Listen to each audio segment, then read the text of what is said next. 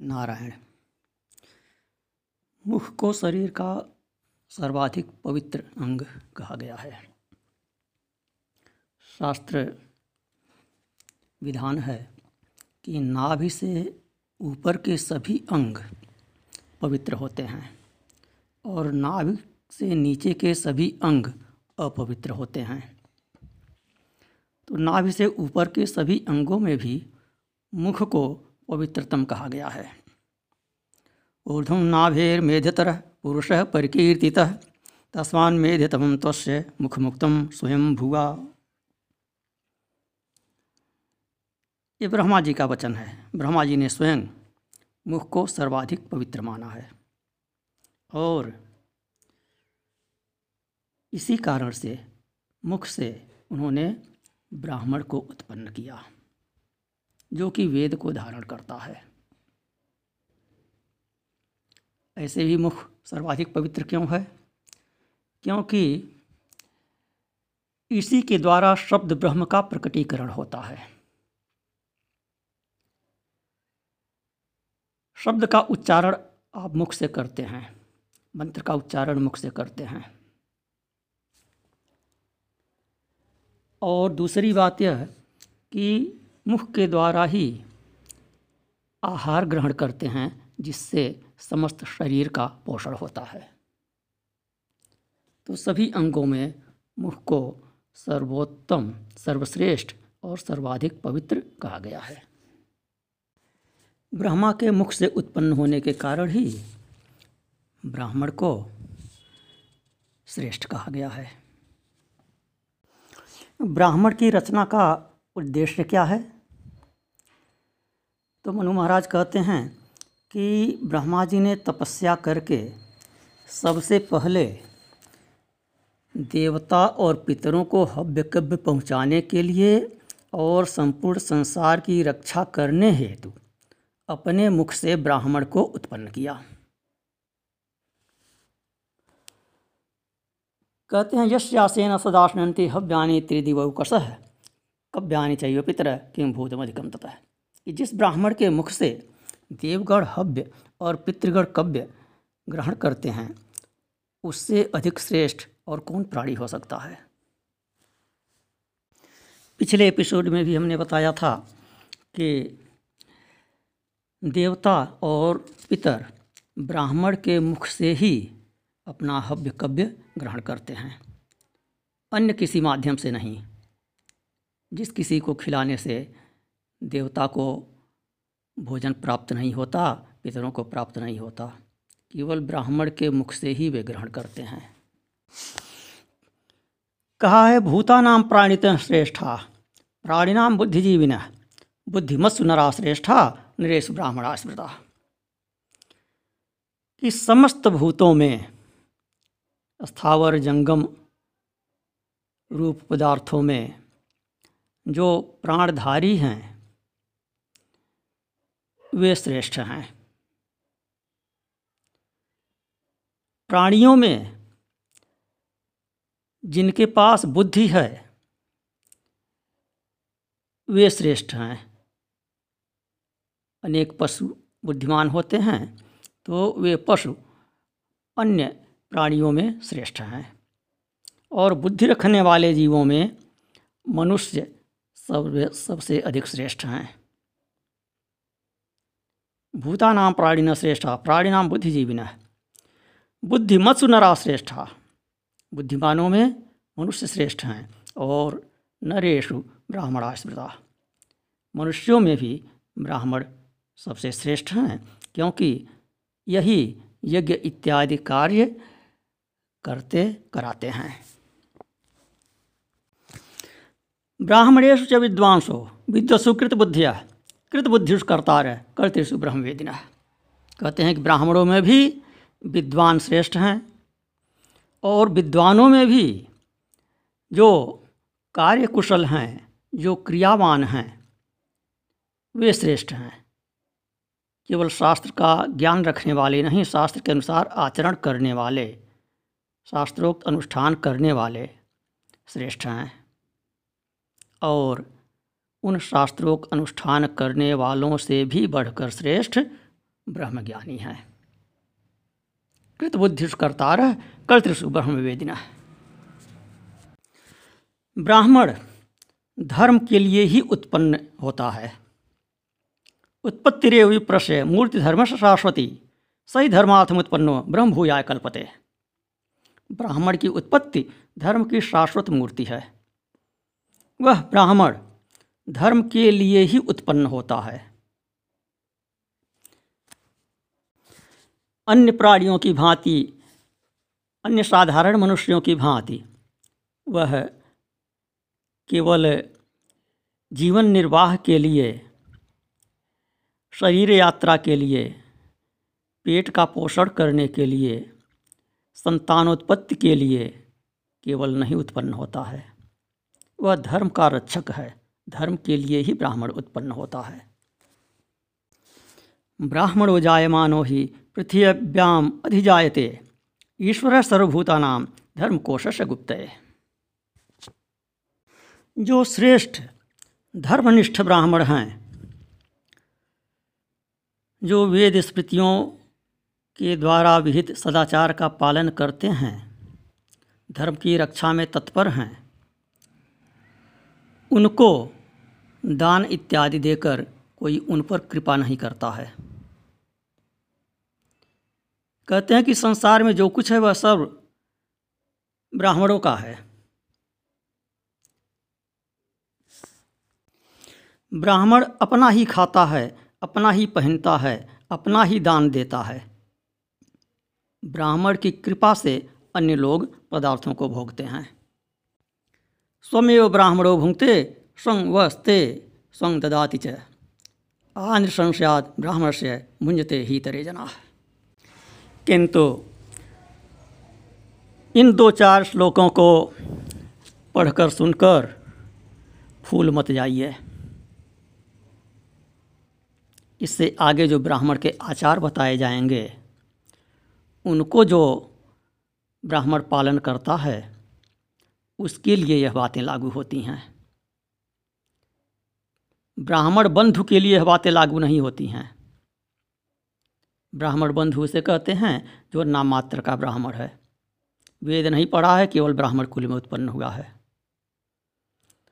तो ये सब बातें वेद पढ़ने वाले और तदनुसार आचरण करने वाले ब्राह्मण पर लागू होती हैं। केवल ब्राह्मण कुल में उत्पन्न होने वाले पर लागू नहीं होती हैं। अब आगे कहते हैं, आचार्य परमो धर्म। श्रुत्युक्त स्मार्त एव च। सदा युक्तो नित्यं स्यादात्मवान द्विज। आचार ही परम धर्म है। वह आचार क्या है? कैसे उसका पता चलता है? श्रुत्युक्त स्मार्त एवच वह श्रुतियों में बताया गया है और स्मृतियों में बताया गया है। अर्थात श्रुति श्रुति कहते हैं वेद को। वेद और स्मृति में कहा हुआ आचार ही परम धर्म है।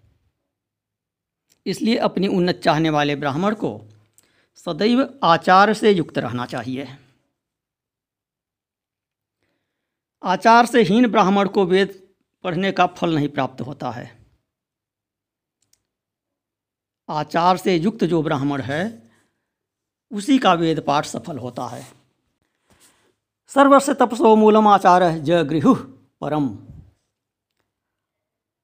सभी तपस्याओं का मूल आचार ही है। श्रुति श्रुति में बताए हुए नियमों का त्याग करके जो तपस्या इत्यादि करता है, उसे आचार नहीं कहते हैं। वह निष्फल होता है। वेदो अखिलो धर्मूलम श्रुतिशीले च तद्विदाम। आचार सेव साधुनाम आत्मनस्तुष्टिरेव च। धर्म का मूल क्या है? वेद। संपूर्ण वेद और वेदों के जानने वाले स्मृतिशील विद्वानों का आचार और धार्मिक जनों की, सज्जनों की मनस्तुष्टि। यह सभी धर्म के मूल हैं, धर्म में प्रमाण हैं। श्रुतिस्तु वेदो विज्ञेयो धर्मशास्त्रम तो वही स्मृति श्रुति किसे कहते हैं? वेद को। और धर्मशास्त्र किसे कहते हैं? स्मृतियों को। ते सर्वार्थे स्वमीमांसे ताभ्याम धर्मो ही निर्भव इसलिए यह दोनों ही सभी विषयों में अतर्क हैं। इनकी मीमांसा नहीं होती, इन पर तर्क वितर्क नहीं। ये अकाट्य प्रमाण हैं। इन्हीं से धर्म की उत्पत्ति हुई है। और जो इनको नहीं मानता है, अर्थात वेद और स्मृतियों को नहीं मानता है, उसी को नास्तिक कहा गया है। जो अवमन्येत ते मूले हेतु शास्त्राश्रयाद्विज, स साधुर्बहिष्कार्यो नास्तिको वेद निंदक वेद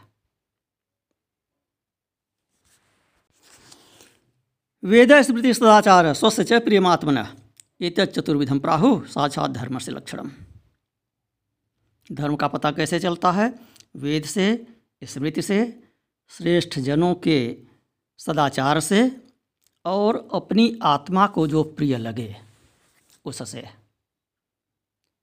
इन चारों से धर्म का पता चलता है।